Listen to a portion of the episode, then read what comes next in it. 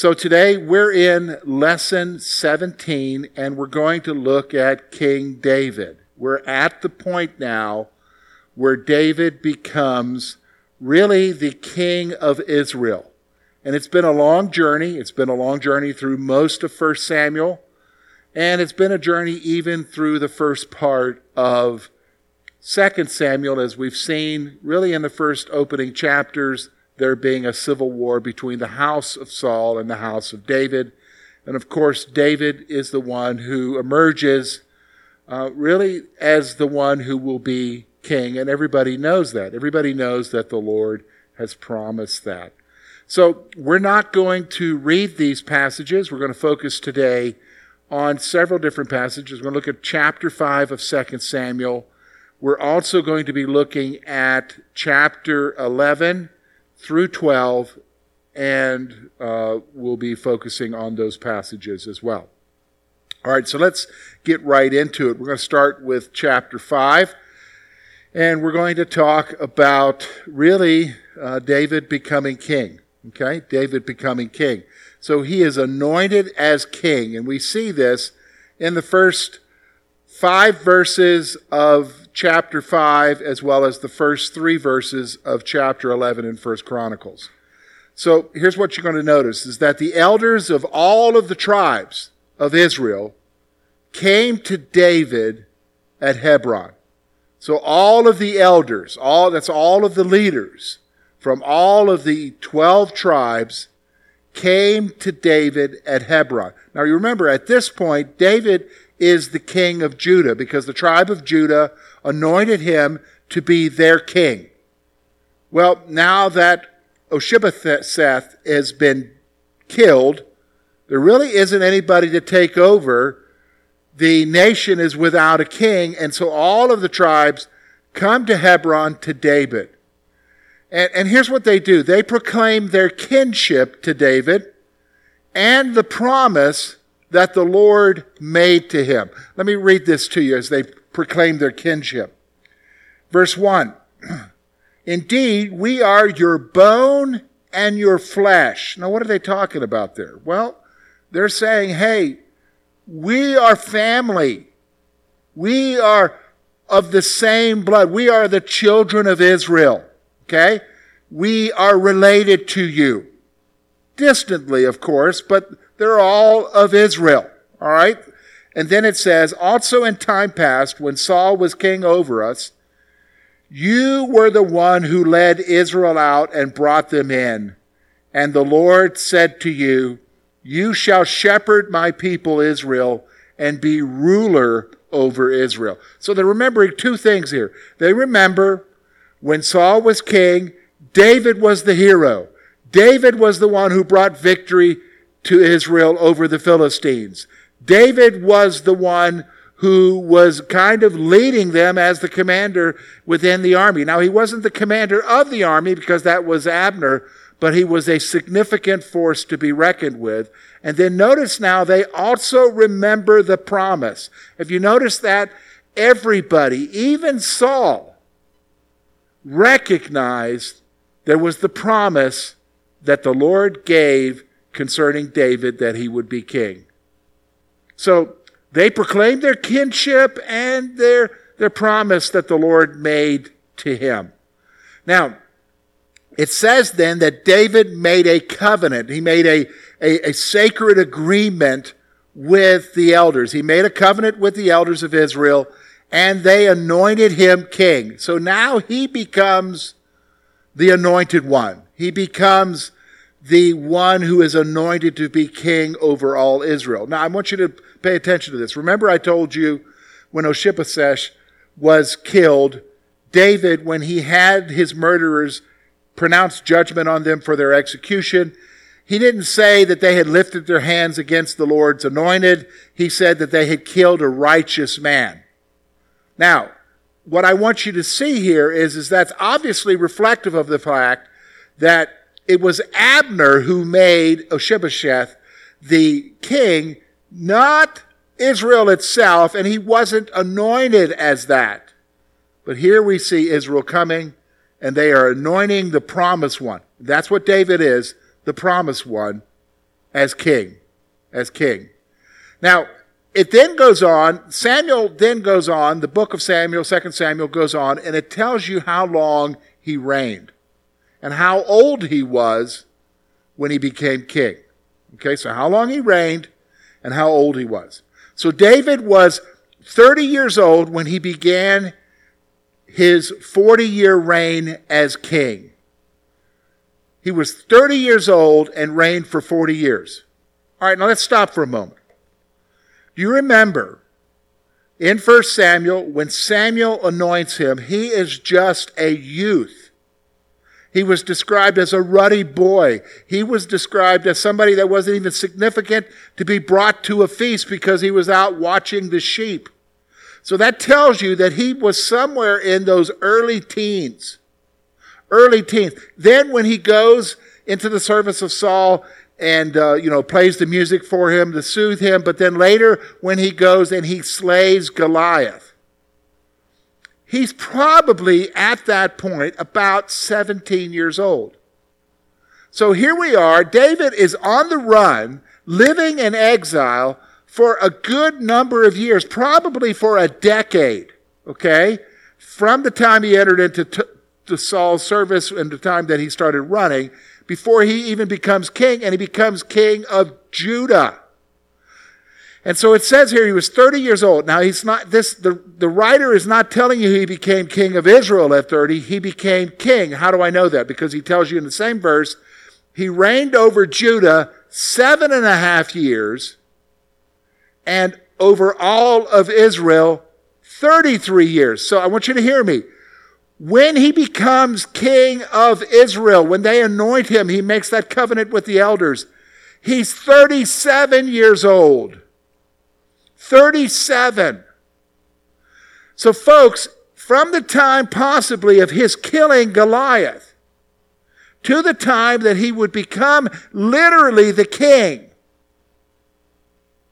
it's probably 20 years. From the time of the anointment, it's definitely over 20 years. So I want you to pause for a moment. So we're looking at a historical narrative here. We're looking at what happened in King David, David's life. But I'm telling you, 20 years or more before the promise is fulfilled. And I want you to reflect for a moment, not just 20 years, but 20 years of difficulty, 20 years of heartache, 20 years of being on the run before the promise is fulfilled that he would become king. And let and you should say, well, let's close it. He lives happily ever after. I think we know the answer to that story too, right? Because that's what the rest of 2 Samuel is about. But that just tells you about life. Doesn't reflect poorly on God. It reflects on the nature of life. Things don't come easy, even if you have a promise. But God ultimately fulfills his will and his word, which is what we see here in this passage. So, with that, when we come to verse 6, we're going to see now that David is going to take a city for himself. We see that in verses 6 through 16, chapter 5.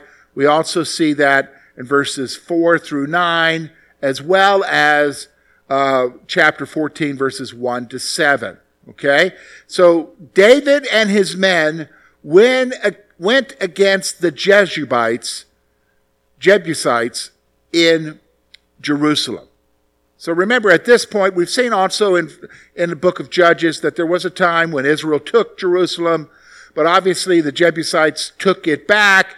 Here at this point, the Jebusites, which are the Canaanite people, have Jerusalem, and David goes up to take it because Jerusalem is in Judah. All right? So this is part of what was allocated to them, so David goes up and takes it with his men.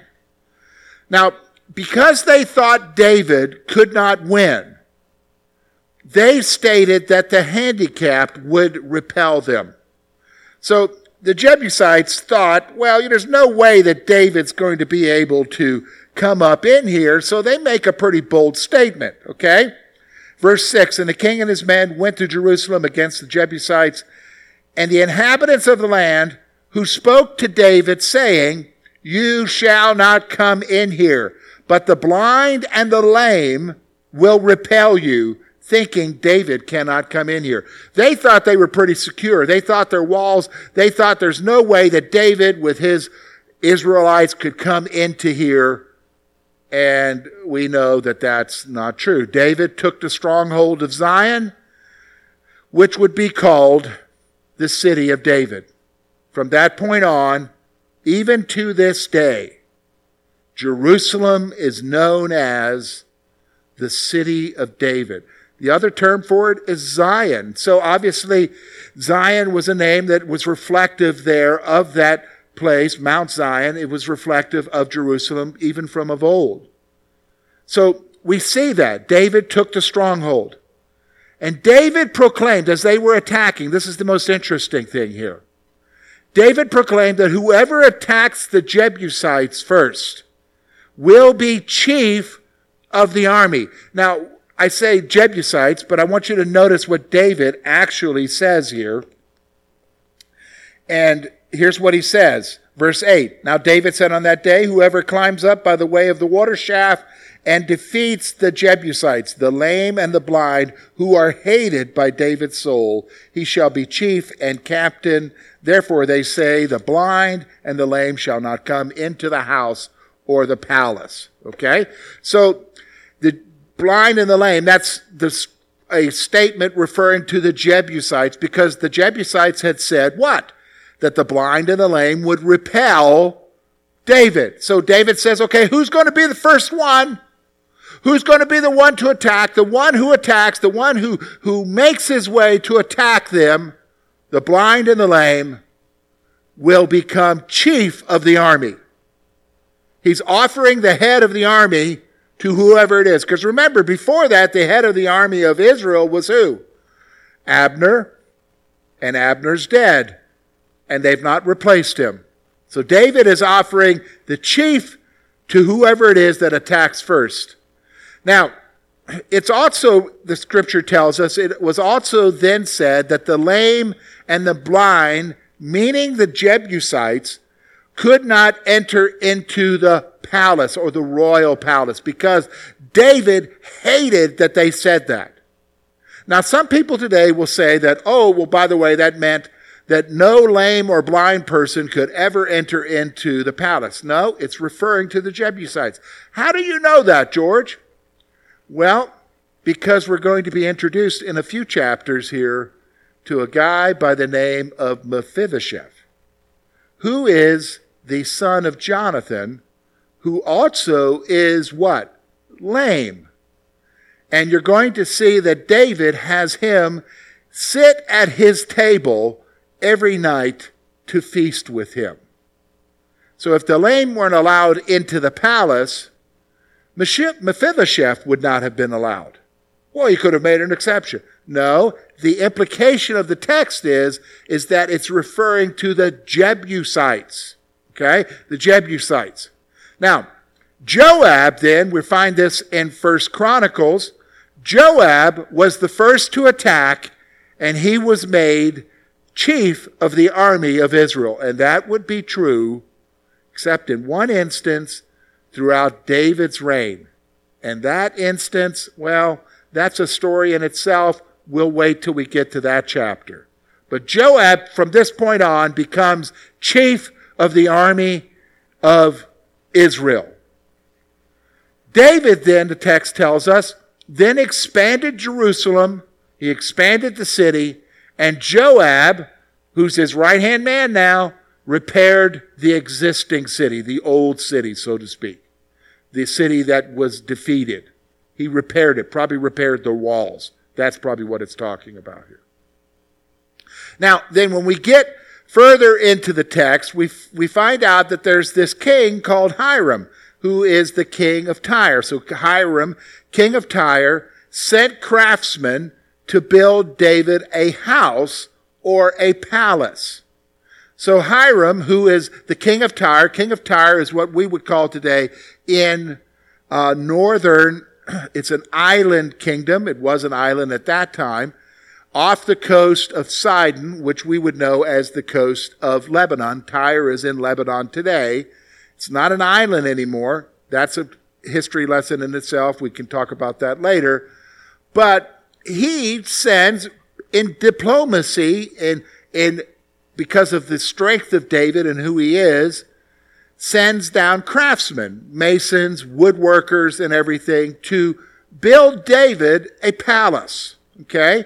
Build David a palace. All right, now knowing, now here's what it says here. It's very interesting. Knowing that the Lord had selected him David exalted his kingdom for the people. The text says, for the sake of the people. Now, this is where David and Saul are different. Saul, when he becomes king, would hold his, really his court under a terebinth tree. He would hold it under a tree, being reflective of how the people were that time. They were basically tribal people who existed in the land. David now comes around because he has been anointed by king. He exalts his kingdom beyond just being tribal people to being like a literal kingdom. Having a capital city now, which is what? Jerusalem, with a palace. And he did it all for the sake of what? The people. And what do you mean for the sake of the people?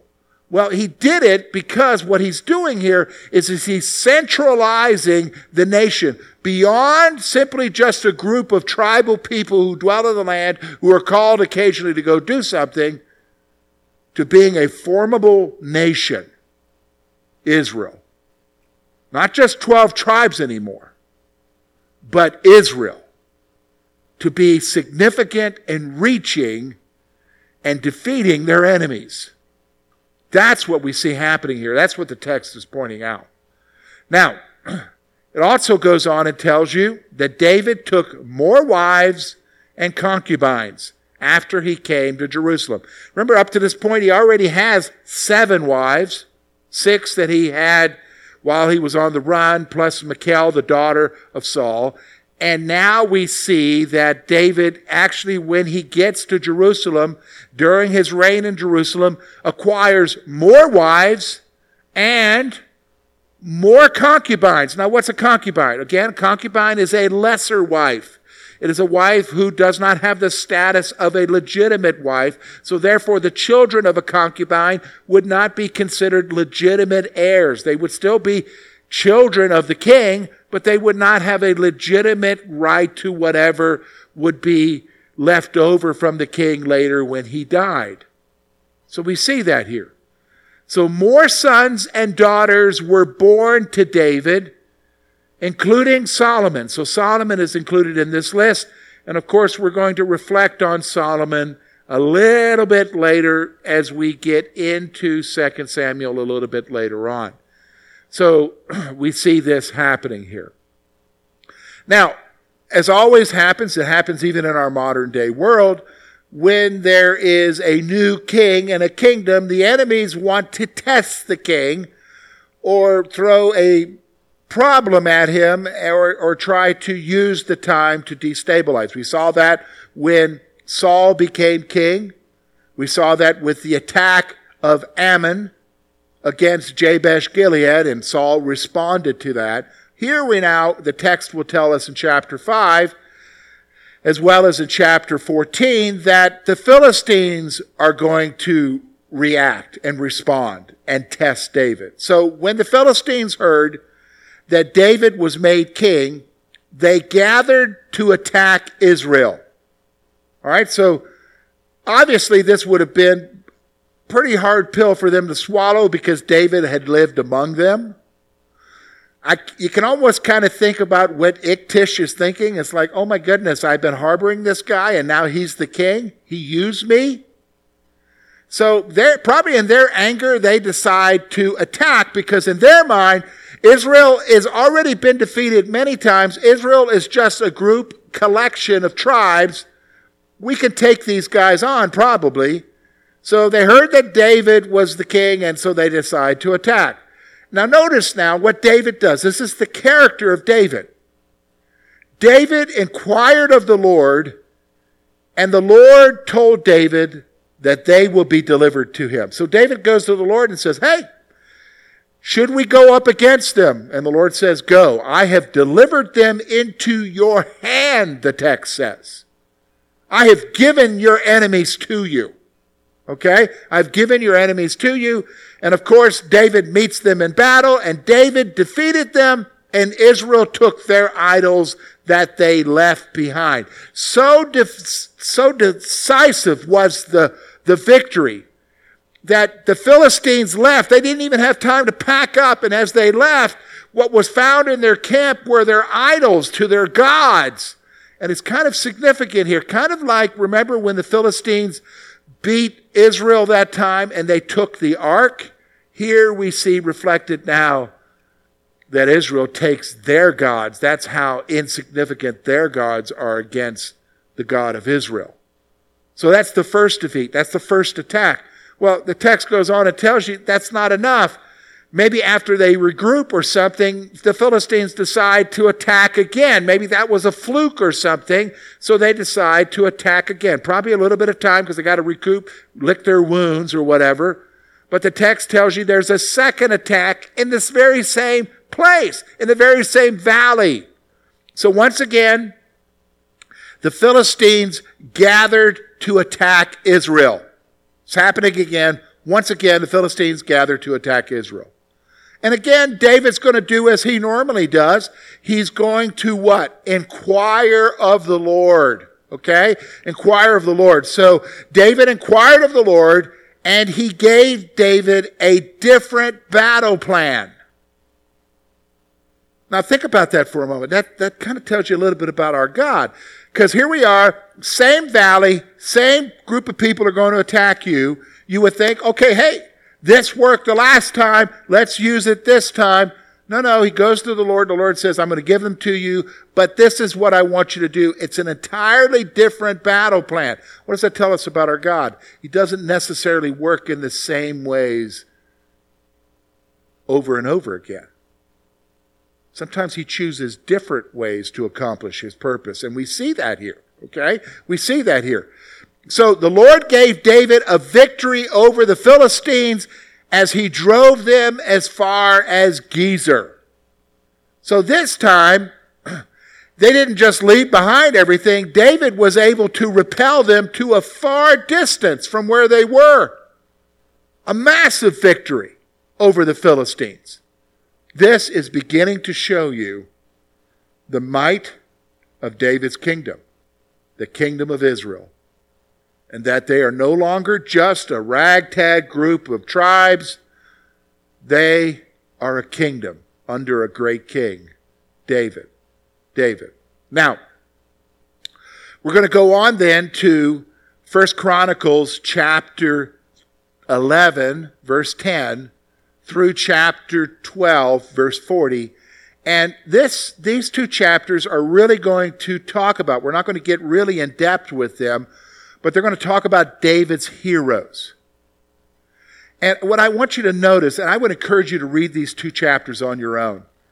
Usually, when God raises up a man, when God raises up someone that you sense is anointed, what usually happens, and this has been true through history, and I've seen this even now, that when God raises up a man who is anointed of the Lord, he knits the hearts of others to that man, to that person. And they do what they can for that person because they recognize that he is anointed. I can think of I can think of one individual right now that my heart is knitted to. And whatever that person asks me, because they are anointed of God, they are a servant of the Lord, I would do that for them. This is what we see with David's heroes. The same thing there's a recognition from these folks of who David is, and they'll do anything for him. And literally, that's what the text will tell you. And we'll talk about that here in a moment. So here's what happens with these two chapters. The chronicler lists the mighty men of David who served as his captives.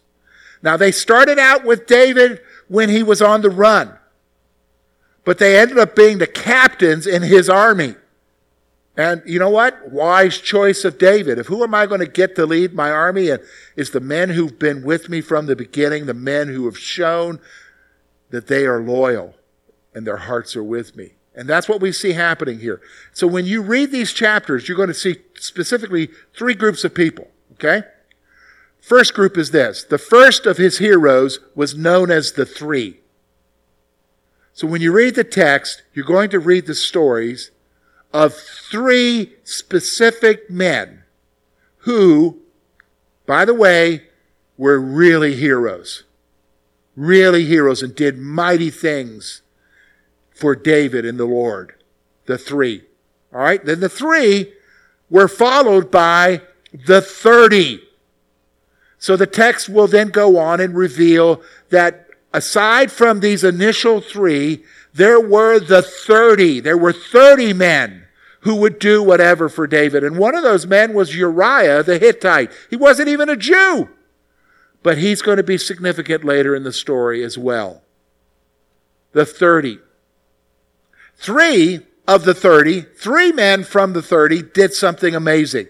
Three of the 30 broke through the Philistines to the well of Bethlehem. The text will tell you that David is sitting there and he's like, Oh, that I would have a drink of water from the well in Bethlehem, his hometown. You've, you've been kind of like that, haven't you? I mean, there's been times when you've sat by and thought, oh man, it would be awesome to have a piece of pie that grandma made. Or like for me, I'm thinking about to have like from my from my German grandmother some goulash that she made with potatoes. Oh, that would be lovely just to have that right. I'm thinking that right now. David's having that kind of moment. Oh, it would be just refreshing to have a drink of well from the water in Bethlehem. Three of the guys hear that so they decide to do something about it. What do they do? The text tells you that they break through the lines. Think about this. Break through the lines of the Philistines to go get them a drink of water from the well. The well. And so they did this because David desired water from his hometown. These guys are willing to do whatever for David, and this illustrates it. Isn't that amazing? That's called love. That's called devotion. So they break through the line, they get the water the text tells you, and they what? Bring it back to David. And what does he do? Boy, that was refreshing. No, this tells you the character of David. When they brought the water to David, he poured it out before the Lord to honor the men. They, he, they brought the water to him. He didn't just say, Oh, wow, thanks, guys. This is awesome. This is great. I wish I could share it with you. No, no. He takes the water and says, You know what? I am not worthy to drink this because this is the blood of men. This is the sacrifice of these men. And so he poured it out as an offering before the Lord to honor them. That, that's the character of David. That's the character of these men, the 30. That's what the text is telling you. In fact, I would encourage you to read it because there are other stories here about the mighty things they did. Like one of the stories is about one of them killing an Egyptian and the significance of that. And there are many stories like that and who they are and what they did. In chapter 12, he also goes beyond the 30 to talk about some others from all over Israel. The chronicler also lists the men of Israel who supported David before he became king. That's what the chronicler is doing here. He's telling you the mighty stories of these men. These are awesome stories. Well, that brings us to the end of chapter 5, to the end of chapter 12. Next week, when we come, we're going to get right into chapter 6, and we're going to look at a desire that David has. He's living in a great palace, and you know what? He wants the Ark of the Covenant with him. And so we're going to go back to the ark. The story goes back to the ark because David wants to bring the ark to Jerusalem. And so that's what we're going to look at next week from chapter 6 as well as from chapter 13 of First Chronicles. And we're going to see what the story has there for us.